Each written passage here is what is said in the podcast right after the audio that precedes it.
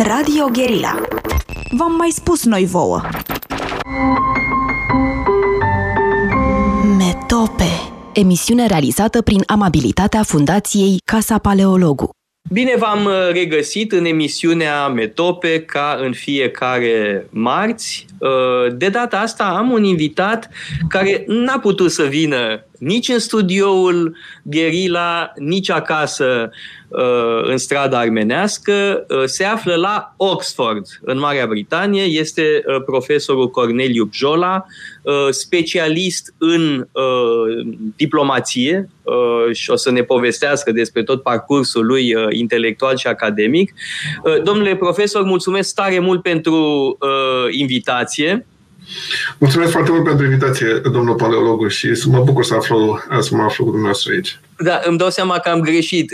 Am spus mulțumesc pentru invitație. Mulțumesc că ați acceptat, evident, să participați la emisiune. Și vreau să vă întreb, um, cum ați ajuns la studiu uh, diplomației și în mod special al diplomației digitale? Cum ați ajuns la această temă? Că întotdeauna uh, în parcursul uh, unui uh, uh, universitar e interesante care au fost problematicile anterioare. Da, um, tot ne gândim de obicei că parcursul profesional sau vieții noastre totdeauna embarcat de evenimente bine gândite, bine stabilite, creionate puternic, dar ca de obicei multe ori în viață se întâmplă prin uh, accident sau în sfârșit prin uh, chestii care nu te așteptai. Uh, la mine 89, evident, a fost pentru ca pentru mulți alții, a fost marea oportunitate extraordinară ce, ce vârstă aveați atunci? Că eu aveam 16 ani și pentru mine a fost o transformare radicală. Cam aceeași vârstă. Eram în perioada respectivă, cred puțin mai 2-3 ani mai mult, dar a fost o, o perioadă extraordinară pe care să ieși dintr-un sistem închis, cenușiu, ploios, mă refer politic, și într-o să deschidă toate porțile. Uh, și a fost uh, acea exuberanță pe care o cunoaștem cu toții într 89, în care știi că viitorul e în mâna ta. Uh, bun, uh, a urmat o perioadă de tranziție destul, sau cum vorbeam în perioada respectivă, tranziția aia care nu se mai sfârșea, după care a, anumit, uh, a intervenit o anumită deziluzie, pentru că știm perioada din anii 90 nu era exact, nu se suprapunea cu uh, Uh, aspirațiile multora care în 89 erau acolo, în fine, în, în diferite ipostaze. Și uh, uh, cred că prin 97 s-a întâmplat ceva de clicul după oarecum eșecul Convenției Democratice în perioada respectivă.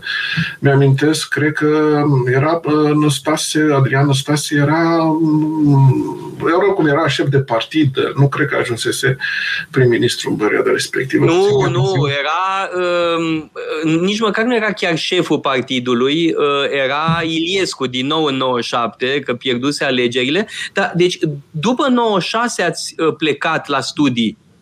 Da, uh, am plecat la studii uh, și mi-amintesc de ce. Năstase, la un moment dat, l-am menționat pe Năstase, avea niște declarații în astea la televizor. Celor care nu vă place cum merg treburile în România, sunteți liberi să plecați în Canada. și i-ați urmat sfatul. Dar vă dați seama ce declarație. Ă, deci, tu ai un capital uman într-o societate, mai ales într-o societate de tranziție. Singurul lucru care contează, pentru că nu aveai prea multe investiții, era vorba de capital uman. Și tu așa, zemflemitor, duceți-vă în Canada. Nu vă place aici, lăsați-ne pe noi să facem ce vrem, plecați unde vreți. că asta este a, uh, o atitudine asta foarte în, în continuare asta este atitudinea uh, guvernanților și nu mă refer doar la cei care acum exercită puterea, nu, e o, o atitudine foarte răspândită. Du-te, domnule, dacă nu-ți convine, pleacă. Uh, așa e la noi, nu contează. Dar este o atitudine care, să știți, că a pătruns destul de mult în societate. Nu e doar uh, o atitudine a unui politician anume. Din păcate, e un rău destul de răspândit. Da, și, și asta a fost, uh, da, și mi se pare catastrofal ca mod de gândire, nu? Nimic nu e mai valoros decât capitalul uman, capitalul educat, capitalul care poate să... Deci banii găsești. Structuri, know-how, expertiză, cum să mai Bun, construiești ceva, găsești. Pe scurt, ați urmat sfatul, să zicem așa, sfatul lui Adrian Năstase și v-ați dus în da. Canada.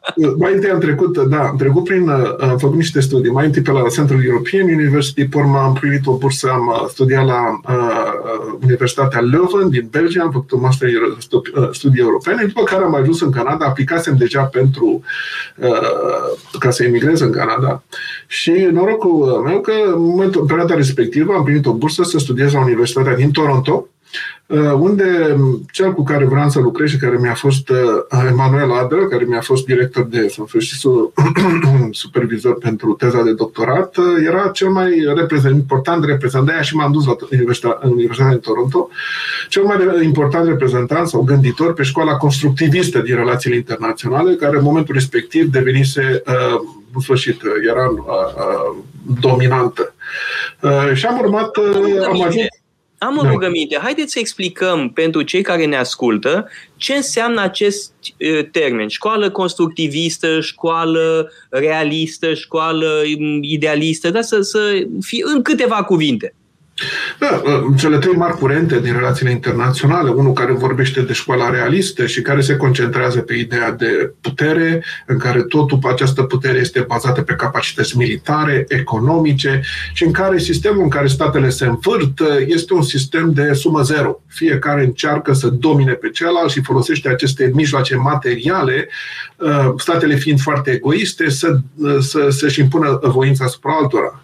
Mhm. O școală liberală, o școală și liberală. Un moment, și un moment, în zilele noastre, ca să știe toată lumea, îl avem de pildă pe Mearsheimer, da? care este Mearsheimer este unul din... Este, în fine, cât e el de realist, cu adevărat, asta e altă chestiune. După aia, sigur că mai este Kissinger, care aș spune tot în zona asta se situează, deși poate mai nuanțat, uh, și școala liberală, evident, sau idealistă, să-i spunem, da, și fiecare școală are mai multe, nu știu dacă avem timp să intrăm, dar fiecare are școală mai multe subdiviziuni. Sunt realiștii clasici ca Morgenthau, în sfârșit ăsta este fondatorul școlii realiste, după care mai vin mai cei mai noi.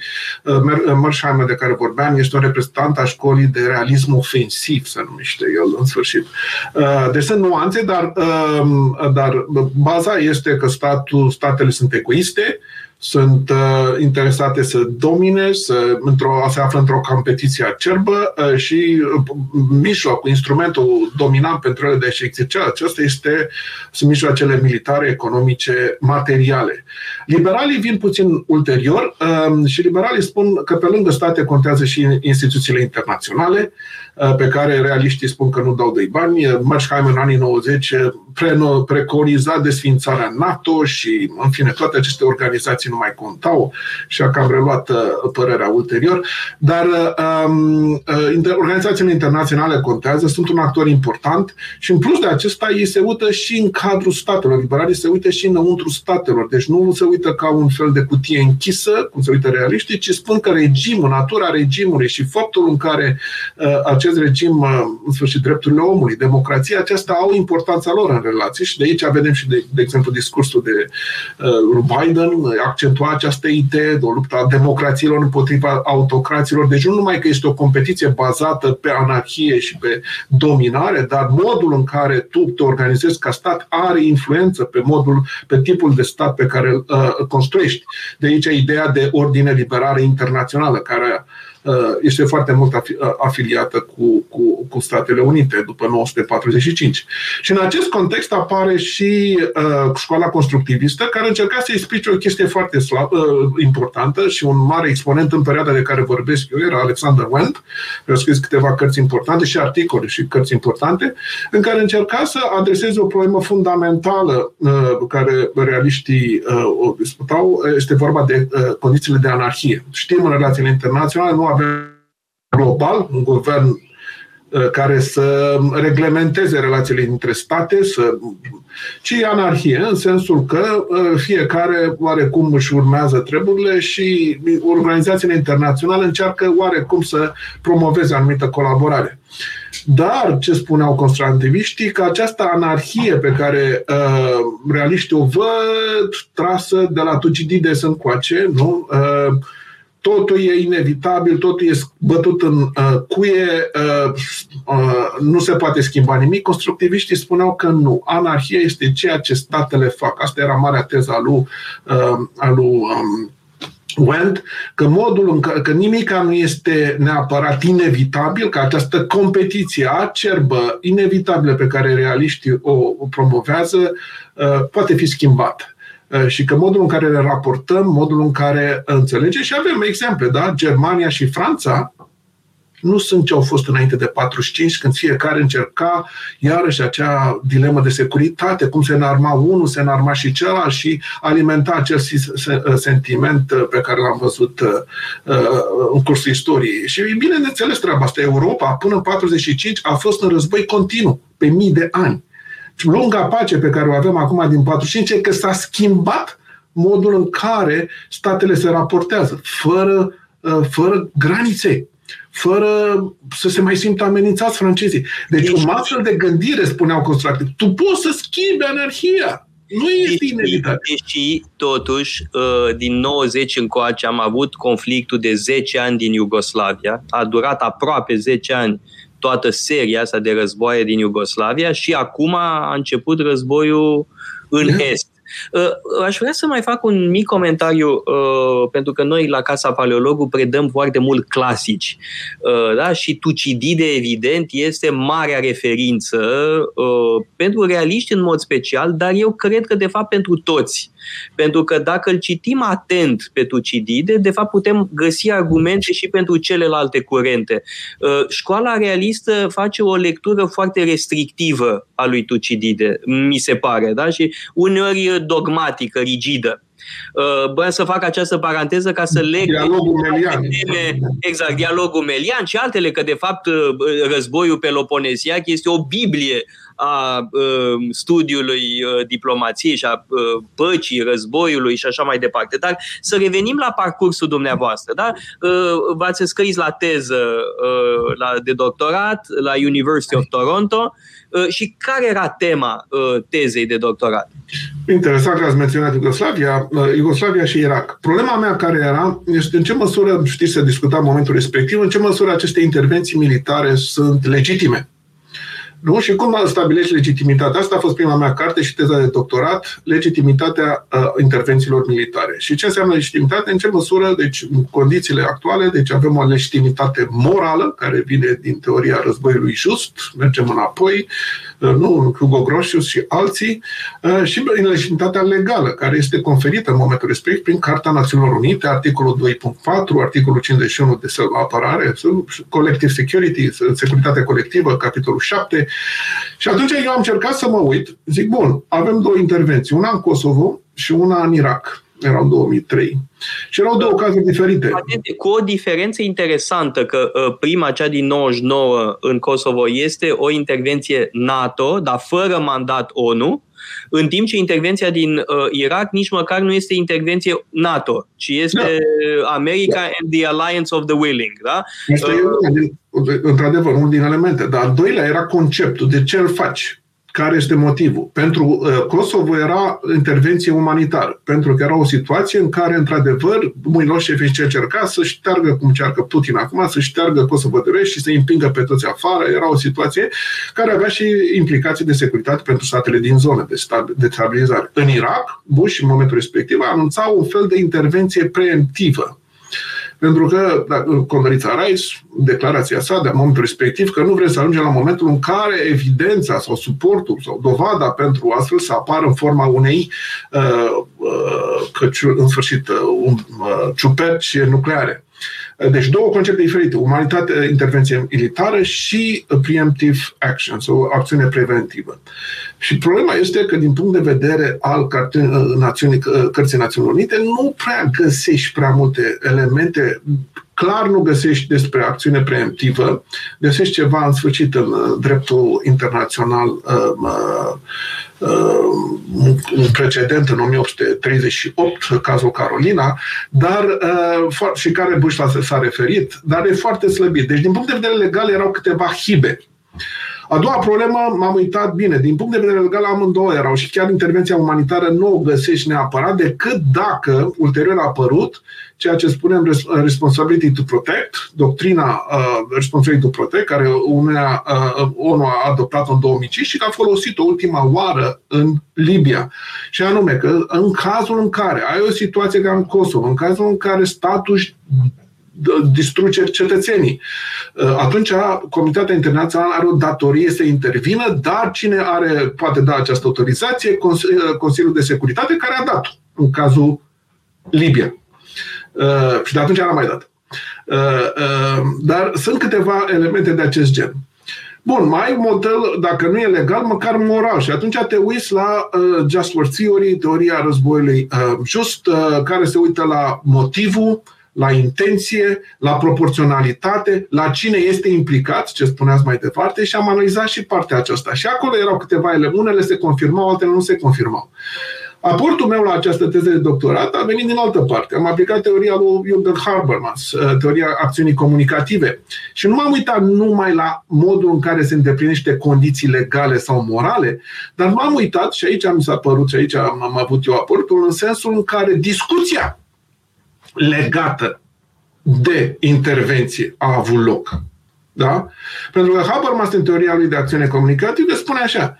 Deci, dacă vrei să ai o acțiune comunicativă spre deosebire de acțiunea dramaturgică, în care doar pretindem sau în sfârșit retoric ne, ne afișăm, dar nu credem niciun cuvânt în ceea ce spunem, deci totul pentru show, totul pentru fațadă, dar o acțiune care, un dialog Uh, se bazează pe anumite elemente, spune uh, Habermas în acțiunea în codul în care tu te bazezi pe a spune adevărul. Adevărul bazat pe ceva care se poate fi verificat. Nu că am eu adevărul și dumneavoastră aveți adevărul, ceva când putem disputa și avem niște uh, elemente care sunt uh, uh, deschise. Asta este o condiție de bază. În momentul în care tu spui ceva uh, fals, uh, argumentul care poate fi probat că e fals, da? atunci discuția nu are sens. Al doilea uh, element este modul în care această interacțiune are loc. Uh, și aici este puțin mai complicat. În ce măsură uh, discuția are loc într-un sens sincer, în care nu este vorba de a forța cealaltă persoană. Și al treilea rând era cel mai interesant, în ce măsură tu te ești deschis să schimbi opinia. Deci dacă eu folosesc și dumneavoastră aveți un argument, da? deci facem un dialog și aveți un argument bun, cel de aici, teoria cel mai bun argument, uh, uh, poate ar trebui să fiu și eu deschis și să incorporez în argumentele mele, nu să stau băț și să refuz și să găsesc modele care să refuz orice a spus uh, fals. Da? Teoria comunicativ, acțiune comunicativă mi s-a părut foarte interesantă în momentul respectiv și cred că uh, a fost studiată în relațiile internaționale în ce măsură se aplică uh, uh, au fost și criticate. Domne, cum să aplici așa ceva, unde totul este vorba despre putere, nimeni nu stă să te asculte.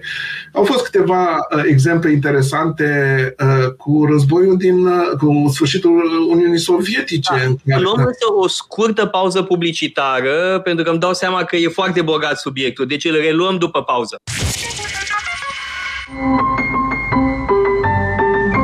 Metope emisiune realizată prin amabilitatea Fundației Casa Paleologu. Am uh, revenit în direct în uh, emisiunea Metope cu profesorul Corneliu Bjola de la Oxford uh, și vorbeam despre teza dânsului de doctorat care studia cele două cazuri, și anume Iugoslavia și Irak, adică intervenția occidentală în Iugoslavia și intervenția occidentală în Irak, din perspectiva Uh, noțiunii elaborate de Jürgen Habermas despre uh, uh, acțiunea uh, comunicativă, de das comunicative Handel, că eu îl, îl am în germană în minte, evident, da? Două cărți uh, așa de... Sunt două cărți, două volume. Eu știu, e, să știți uh, că uh, vrem să facem la Casa Paleologu un curs despre școala de la Frankfurt uh, uh, în trei, adică Răzvan Ioan, uh, Alexandru Bălășescu și cu mine, să ne împărțim. Uh, și ni-l tot pasăm pe Habermas. Dacă niciunul dintre noi nu vrea să facă Habermas și a rămas până la urmă ca Răzvan Ioan să facă uh, Habermas, eu mi-am păstrat ce-mi place mai mult, Erich Fromm și Herbert Marcuse, și mă rog, uh, ce, uh, mă rog, aici e o mică glumă între noi. Sunt sigur că Răzvan Ioan ne aude acum și o să se supere că i-am pasat în felul ăsta pe uh, Habermas. Însă, lăsând gluma la o parte, cred că aceste două cazuri, la Iugoslavia și Irak, sunt extrem de importante pentru ce se întâmplă acum, pentru că Rusia mereu a invocat precedentul din uh, Iugoslavia, din uh, 99. Uh, și aici apare o altă discuție, nu cea a legitimității intervenției din 99, ci al prudenței în termen de să zicem, de fronesis, de ceea ce grecii numeau fronesis, adică înțelepciunea politică. Uh, nu cumva a fost o acțiune care după aia a provocat niște efecte în serie, uh, ducând până la urmă la această confruntare brutală între Rusia și Occident? Aș spune că nu. Și de ce spun întrebarea aceasta? Pentru că, într-adevăr, își caută anumite justificări uh, Rusia în momentul de față și se leagă de Kosovo. Dar Kosovo a fost un alt fel de caz. Uh, în momentul respectiv, analiza mea pe Kosovo spunea că, într-adevăr, a găsi elemente de com- acțiune comunicativă, în sensul că americanii și europenii, în momentul și am intervievat, m-am dus la ONU în New York și am intervievat ambasadori care au participat la acțiune.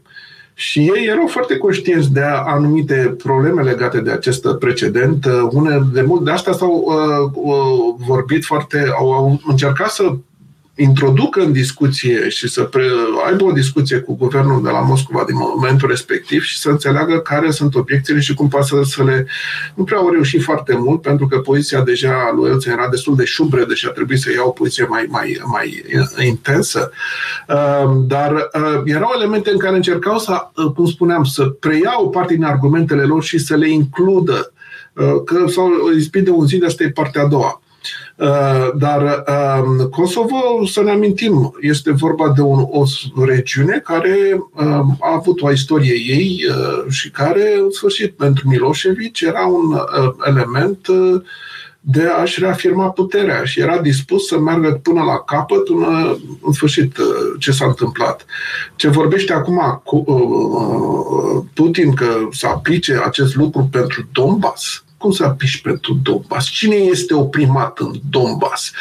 Curtea Instituțională de la Haga, în, acum un an, când a avut loc o dezbatere, a spus că nu sunt evidențele de care vorbește Putin de genocid și de neonaziști care îi omoară pe rusof, rusofirii din, din Donbass. Deci tu creezi un, uh, un smoke screen, creezi o situație în aceasta, o minciună grosolană și o prezinți ca fapt putem, se poate accepta. În cazul lui Kosovo a fost misiune pe teren, OSCE, care spuneau, domne, oamenii ăștia sunt surghiuniți, sunt amăriți, sunt... Da. În, în Donbass nu avem nicio misiune pentru că Rusia a interzis genul ăsta de misiuni. Și eu nu la asta mă refeream. Evident că nu seamănă. Da. Evident că nu seamănă deloc uh, situațiile. Mă refeream la altceva. Uh, la consecințe în lanț, uh, adică chiar având o intervenție motivată de cele mai bune intenții, asta poate să provoace anumite uh, efecte în lanț. Sau în cazul Irakului. Da? Cred că era, cazul Irakului a fost mai problematic din da. Uh, și aici, uh, pentru că în, în, în Kosovo aveai o bază, ceva se întâmpla prost. Uh, și nu numai din punct de vedere umanitar, dar și din punct de vedere securității. În toată regiunea aia era cam amenințată și, bineînțeles, aveai un, un regim foarte problematic acolo, pus pe război. În Irak, într-adevăr, situația este puțin diferită, uh, pentru că argumentele folosite pentru intervenție au fost foarte mult disputate. Nu vorbim despre uh, consecințele ulterioare, dar în momentul în care tu intervii într-un stat și justifici cu acțiune preemptivă, care e foarte greu de justificat, hai să zicem, de aici s-a folosit argumentul nuclear, care armele respective nu au fost găsite. Deci asta, asta a aruncat o, o, o umbră. Deci a fost o... a, a subțiat, aș spune, a subțiat poziția Statelor Unite, poziția Vestului și în cadrul acestui sistem internațional legat de ONU.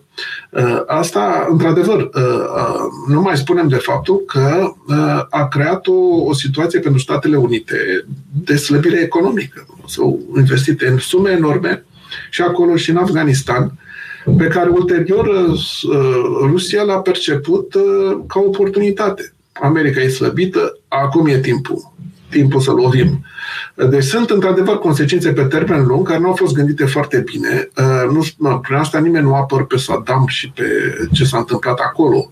Dar cred că justificările au fost diferite. Cu cazul din Cuveit, de exemplu, perfect justificat, uh, cu aprobarea Consiliului de Securitate, singura de fapt uh, valabilă de activare a, a, da. a, a capitolului 7. Interesant în cazul Irakului și după aceea aș vrea să trecem la restul lucrărilor dumneavoastră, e că omul care a avut care a fost avocatul acestei intervenții timp de ani de zile, cu mult timp înainte de uh, 2003, e o figură absolut remarcabilă, una dintre marile figuri ale politicii americane uh, încă din anii 60. Mă refer la Donald Rumsfeld. Da, dacă te uiți la cariera lui Rumsfeld, este o figură impresionantă, un om de o inteligență evidentă. Uh, și cu toate astea a făcut o mare greșeală și culmea e, și-a dat seama că a făcut o greșeală. Uh, Rumsfeld este un exponent al curentului realist. Uh, o parte din argumentele pe care Rumsfeld l-a făcut în momentul respectiv, de ce să lovească Irakul? Ca să trimită un semnal la toți din jur. Uh, ideea fiind că uh, ce s-a întâmplat pe septembrie, 11 septembrie, uh, e că dacă nu ai o reacție masivă, va fi luată ca slăbiciune. Poți să justifice anumite tipuri de reacții, dar uh, reacția care a declanșat-o, în sfârșit, a obținut rezultate nu chiar exact în direcția pe care Ransfeld a, a înțeles-o. Dar uh, faptul că a înțeles uh, consecințele rămâne de văzut. Nu știu în ce măsură... Uh... Nu, mă refer la faptul că Ransfeld a tot vrut să-și dea demisia, uh, da.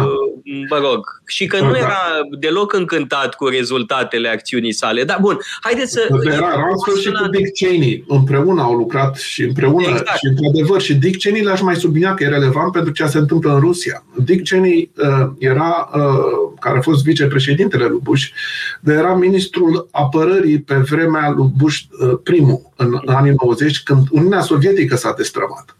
Și dacă vă uiți aminte, uh, înainte de referendumul din Ucraina din decembrie 91, în care 80% din populație, inclusiv în Crimea, peste jumate, au votat pentru independență, absolut, în decembrie 91, ca să uh, punem la o parte de minciunile care vin de la Kremlin, că ucrainienii nu au vrut uh, independență și că nu există ca stat.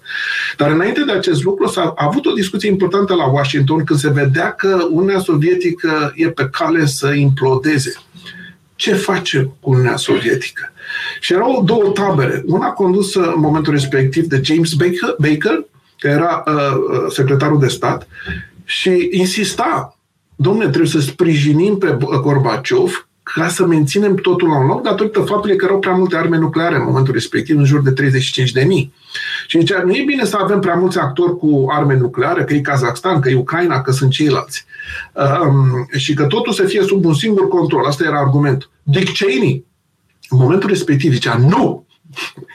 și interesant, apropo, deci cum zicea, nu! Uh, dacă uh, acum este momentul ca să se uh, dezintegreze Rusia ca stat, pentru că mai târziu va reveni. James Baker oarecum a câștigat dezbaterea în momentul respectiv, dar cred că întrebarea asta va reveni. Dar tocmai asta vreau să vă întreb. A spus Medvedev acum câteva zile că dacă nu obținem, nu obținem noi, rușii, adică victoria în Ucraina, Rusia riscă să se destrame sau Rusia se va destrăma.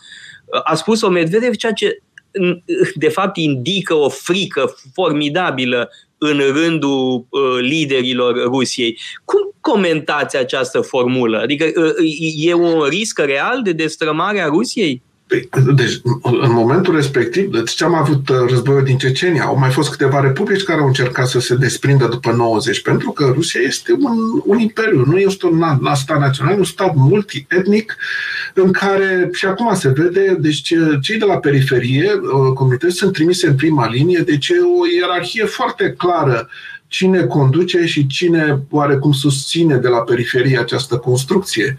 Ehm, pericolul este un, un, un istoria lor, Rusia întotdeauna a fost ținută oarecum centralizat și prin forță uh, și pericolul este, mi se pare, destul de real uh, uh, pentru, pentru Rusia. Adică Medvedev cred că știe ce îl așteaptă și nu cred că poate scăpa pe termen lung de acest lucru. Dar cred că singura soluție care o văd că vine din partea rusă este Navalny, propune o schimbare, deci dacă vrea să nu știu dacă ați urmărit declarația lui cu ocazia aniversării războiului, a făcut 15 puncte pe care le spunea și în care spunea Navalny, Alexander, care e acum în închisoare, dar e important pentru că are o mișcare în spatele lui de milioane de oameni cu care el comunică. În momentul de față, în jur de popularitatea lui e destul de scăzută, 20-25%, dar totuși contează. Și el spune foarte clar, ideea de imperiu trebuie terminată cu ea. Noi trebuie să devenim o națiune cu model european. Asta spune Navalny. Cu un sistem european. Atâta timp când noi, ca ruși, Uh, suntem absorbiți de această fantezie uh, de a secolul XVIII, cu Petru cel Mare, cu Caterina I. Nu putem să scăpăm din acest ciclu vicios. Uh, și el dorește o republică parlamentară și încearcă, o să fie foarte greu. Vorbește de prima crima lui Putin, care este Crimea, adică Crimea se întoarcă la Ucraina. De, vorbește de uh, compensări pentru Ucraina. Navalny, săptămâna trecută. Deci, nu spun că Navalny de mâine va deveni președinte și totul va curge la și mier, dar este un curent care încearcă să înțeleagă care sunt problemele care au adus Rusia în această situație.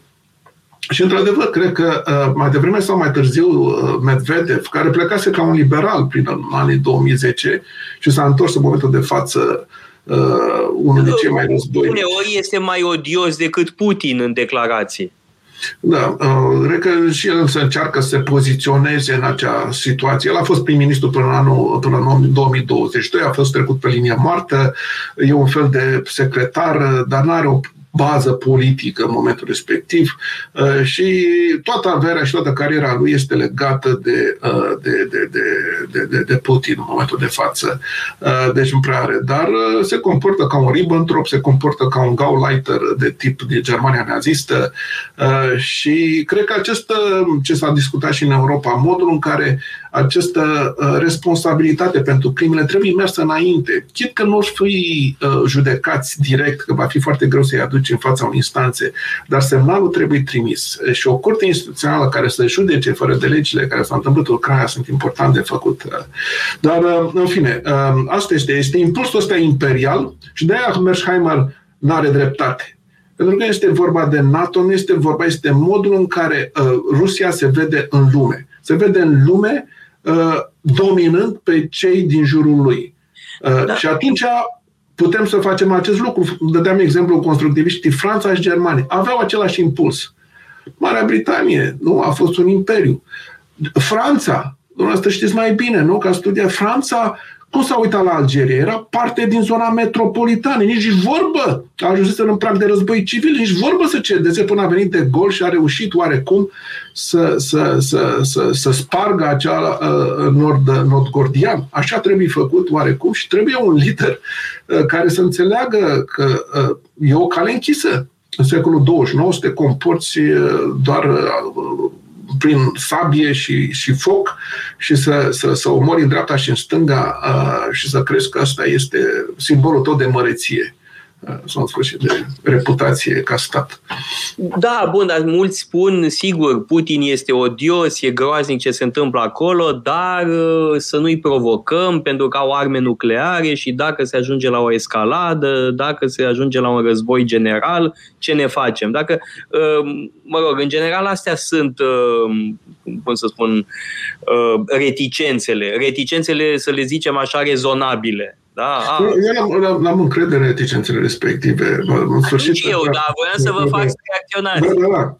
Înțeleg argumentul, dar asta e important. Vedeți, iarăși ne întoarcem la constructiviști și realiști.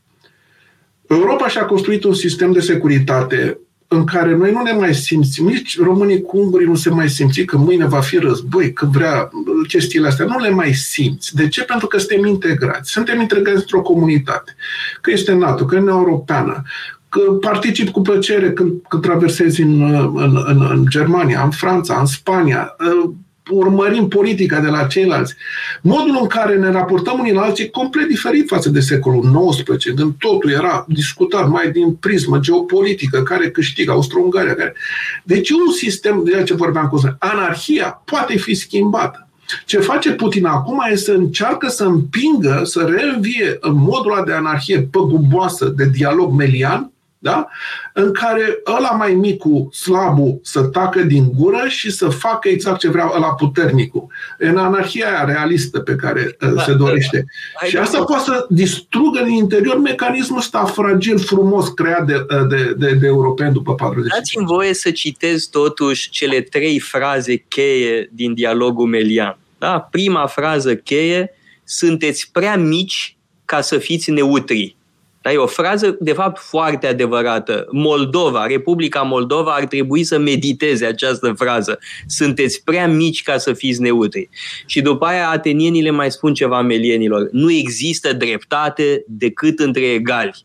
Și după aia, la sfârșit, speranța e un prost sfătuitor. Da? Aceste trei fraze sunt absolut magistrale da? din uh, dialogul melian, însă eu cred tocmai că Mearsheimer nu e foarte realist critica mea e mai degrabă sau observația mea e mai degrabă că de fapt nu e așa de realist, că de fapt are o iluzie a realismului.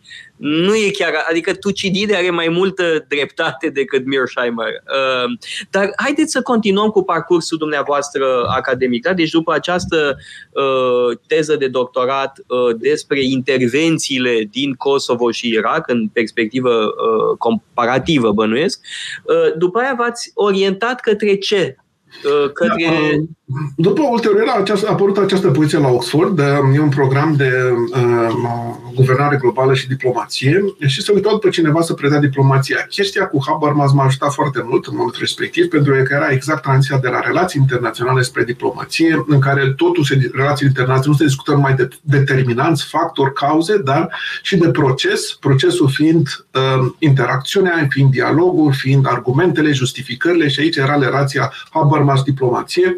Și am ajuns, am predat o perioadă și este și momentul în care, din 2010 când am ajuns la Oxford, este și momentul în care partea digitală a explodat. Mă refer la uh, Facebook-ul făcut în 2004, Twitter-ul 2006, ulterior Instagram-ul și așa mai departe. Uh, și în care ministerele de externe au început să folosească foarte mult acest lucru. Mi-am de o, de o conferință academică în care discutau probleme clasice de, de, de, de diplomație la Antwerp era un, un workshop organizat de uh, o asociație de profil european, academică pre-europeană. Eram vreo 20 de oameni și dintre acești 20 era un singur coleg american care venise pentru o zi și ca să faci deplasare l-am întrebat la cafea, că întotdeauna lucrurile bune se întâmplă la pauza de cafea.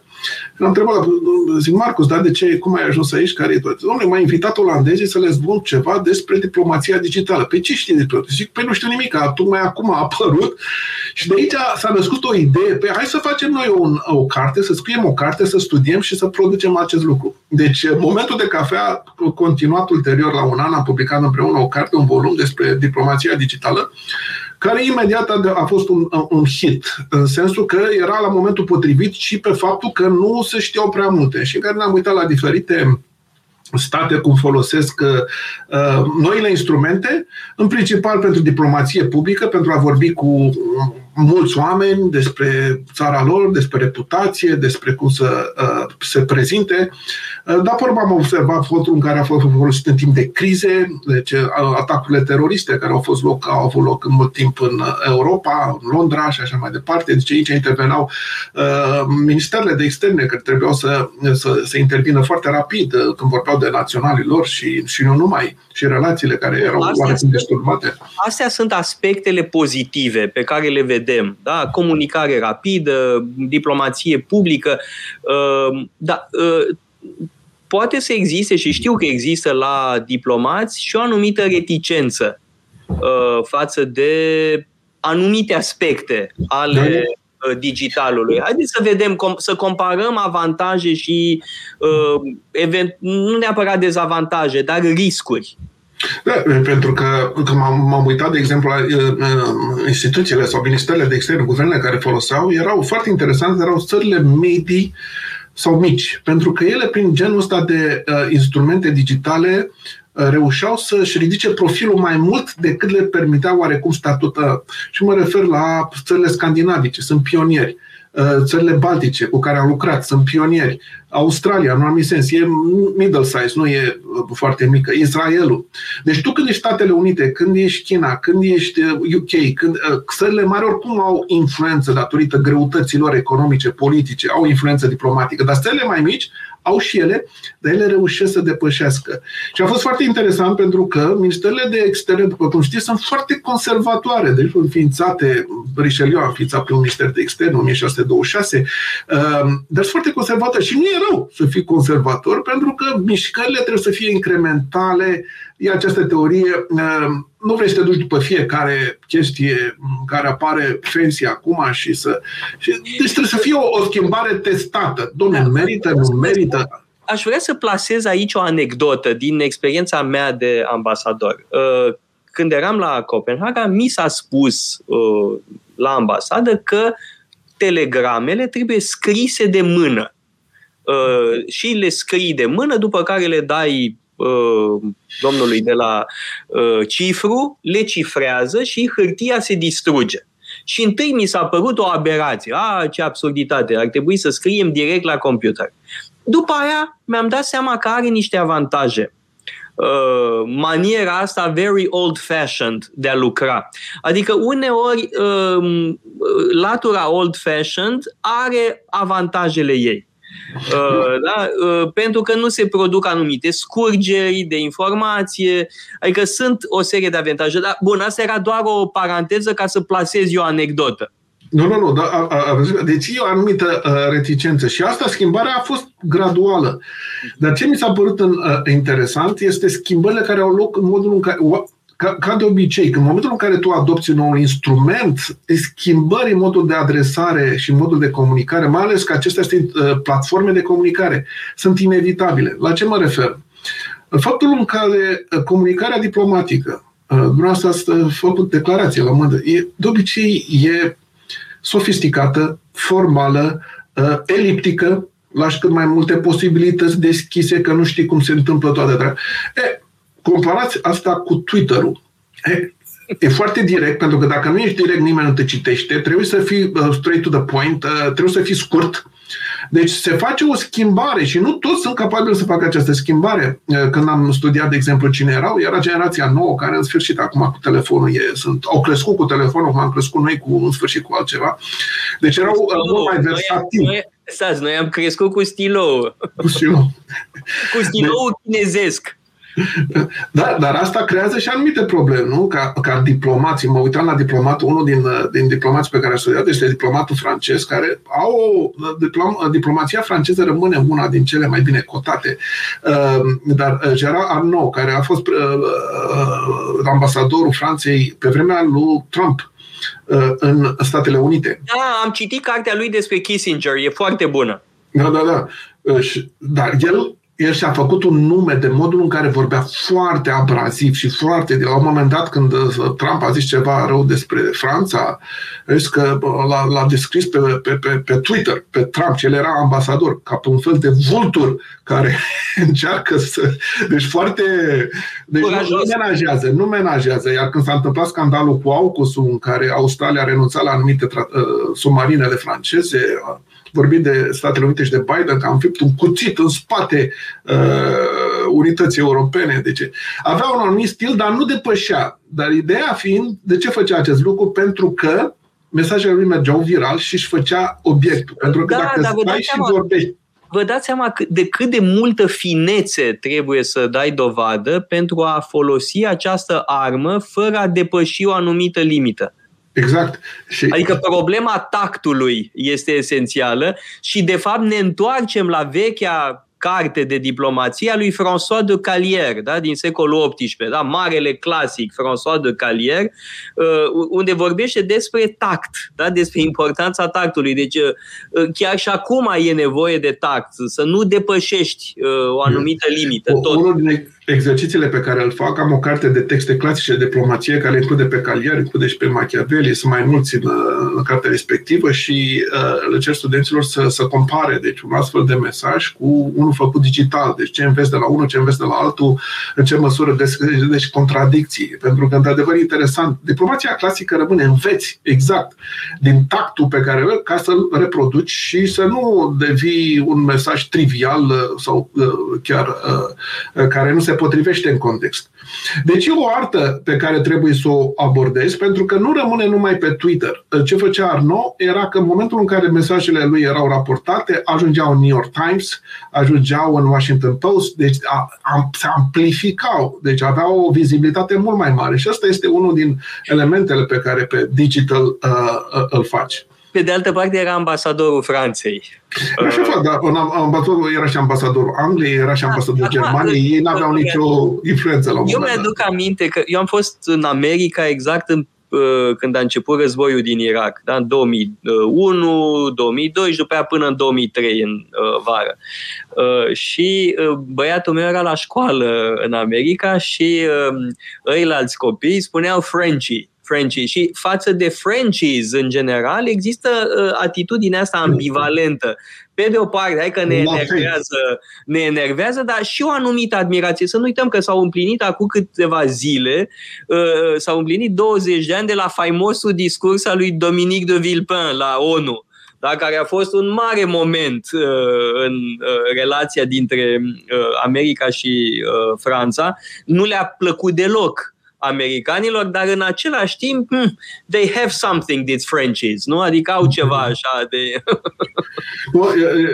și într-adevăr, e o anumită stil de a te prezenta um, pe care francezii îl menține. Este parte din brandul de țară, cum să spunem, uh, și e foarte important și asta când venim la ideea de reprezentare, domnul paleolog, ca ambasada voastră, e foarte important pentru țară, pentru că modul în care te reprezinți ca țară, nu pe cine te duci în față, la Bruxelles, la Parlamentul European, aia e imaginea pe care ceilalți o văd.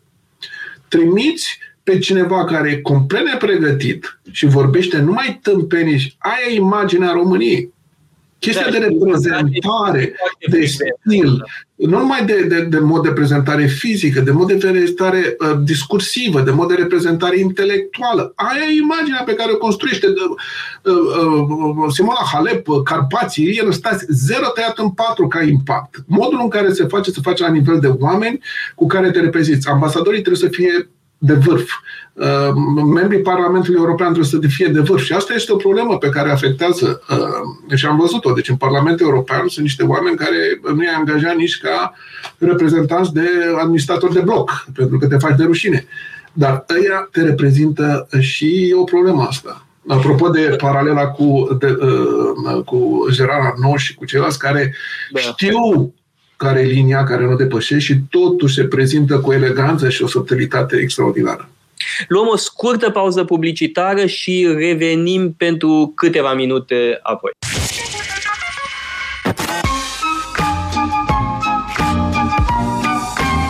Metope, emisiune realizată prin amabilitatea Fundației Casa Paleologu.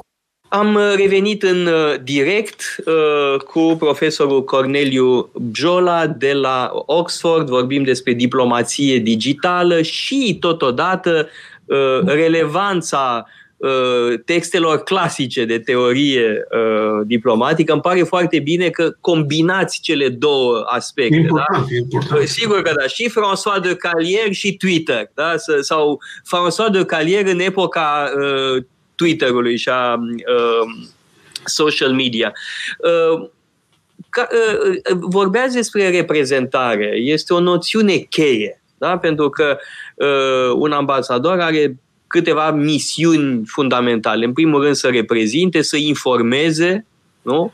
Uh, și acasă și acolo, da? deci are o, o, o funcție esențială de informare și totodată, evident, de protejare a uh, conaționalilor. Nu știu dacă v-ați ocupat în mod special de această dimensiune, care pentru România devine din ce în ce mai importantă, uh, pentru că avem o diaspora foarte numeroasă, Uh, și nu știu dacă ați atins în mod special dimensiunea asta sau v-ați concentrat mai degrabă pe celelalte aspecte, reprezentare, informare, pentru că dimensiunea digitală se referă foarte mult la asta, dar are un impact și asupra comunităților.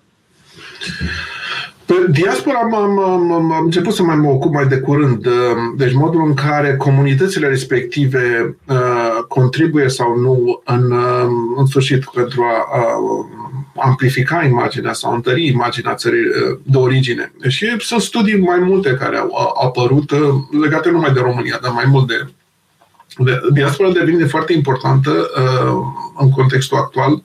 Uh, sunt motive legate de economice, care le știm, aceste transferuri de bani care se fac și, în fine, nu e vorba de România, dar unele țări, Moldova, de exemplu, o parte din PIB-ul ei vin, într-adevăr, de la mulți. Dar m-aș întora ce spuneam, e capitalul uman. Capitalul uman e esențial. Sunt oameni, gândiți-vă, sunt oameni care trăiesc într-o societate. Cum trăiesc eu în Anglia, în Canada, deci mai, sau altă parte, nu mă refer numai la mine. Deci oameni care interacționează cu alții, văd, participă alegeri, uh, citesc, se interesează, deci au o anumită experiență care e interesant de preluat, interesant de absorbit. Um, uh, și mi se pare uh, important acest lucru de, de, de a cultiva. Dau un exemplu al Indiei.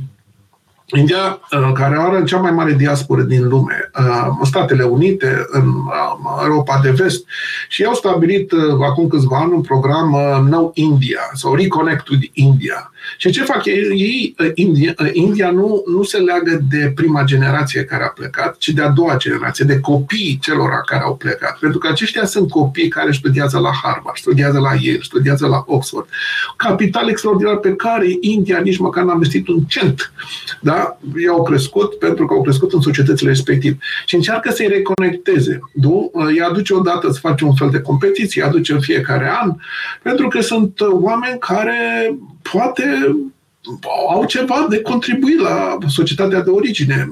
E și o chestie culturală să nu uite rădăcinile, în fine. Dar nu e numai India. M-am uitat, de exemplu, la Australia. Australia, care este o țară dezvoltată, nu are nevoie de schimburi, de transferuri economice, să spunem. Dar e un program pe diaspora. Fac în fiecare an un congres în care aduc tot felul de oameni. Dar ce mi s-a părut interesant, unul din programele lor, că au foarte mulți australieni, tineri care studiază în universitățile uh, americane, dar au și oameni care, australieni, care au stabilit, au firme în Statele Unite și conectează între ei în Statele Unite. Deci nu se-i aducă înapoi în Australia, dar într-un fel îi facilitează legăturile între studenți și uh, australieni, în sfârșit în Statele Unite, ca să aibă o, o viață productivă. Deci o responsabilitate față de stat extraordinară. Uh, m-am uitat, de exemplu, și la exemplu uh, canadian. Canada, când am plecat, în, eu nu eram cetățean acum, am devenit cetățean mai ulterior. Fetele mele au devenit cetățean pentru că erau născute acolo înaintea mea. Dar când am ajuns în Canada, deci Canada mi-a acordat burse în jur de 150.000 de, de dolari. Uh, bine, am participat la competiție, nu că... Uh, ei, Canada a acordat aceste burse fără că eu să fie cetățean. Dar întotdeauna s-a stabilit o legătură în sensul ăsta. Când Canada sau ambasada Canadei mă solicită să participe la un program cu cea mai mare plăcere, se creează legături. Se creează legături care sunt importante. Și aceste legături trebuie privite prin prisma capitalului uman, mai puțin prin faptul că, aolă, trebuie neapărat să vin să că am nevoie de votul lor la anul. Oamenii văd genul ăsta. Mi-aduc și în Toronto aminte, cred că tot un cineva de la uh, PSD trimisese niște oameni să, să, să culeagă bani pentru campanie. Mersi da, frumos. bun, astea sunt, noi care am stat atât în uh, țări străine, știm că sunt niște uh, iluzii, da? Vă mulțumesc nespus uh, pentru participarea la emisiunea noastră, trebuie să reluăm uh, experiența neapărat. Uh, am fost împreună cu uh, profesorul Corneliu Bjola de la Oxford, am vorbit despre diplomație, special diplomație digitală. Vă dau întâlnire săptămâna viitoare pe 14 martie, tot așa, la ora 2 la Metope. Mulțumesc frumos pentru invitație!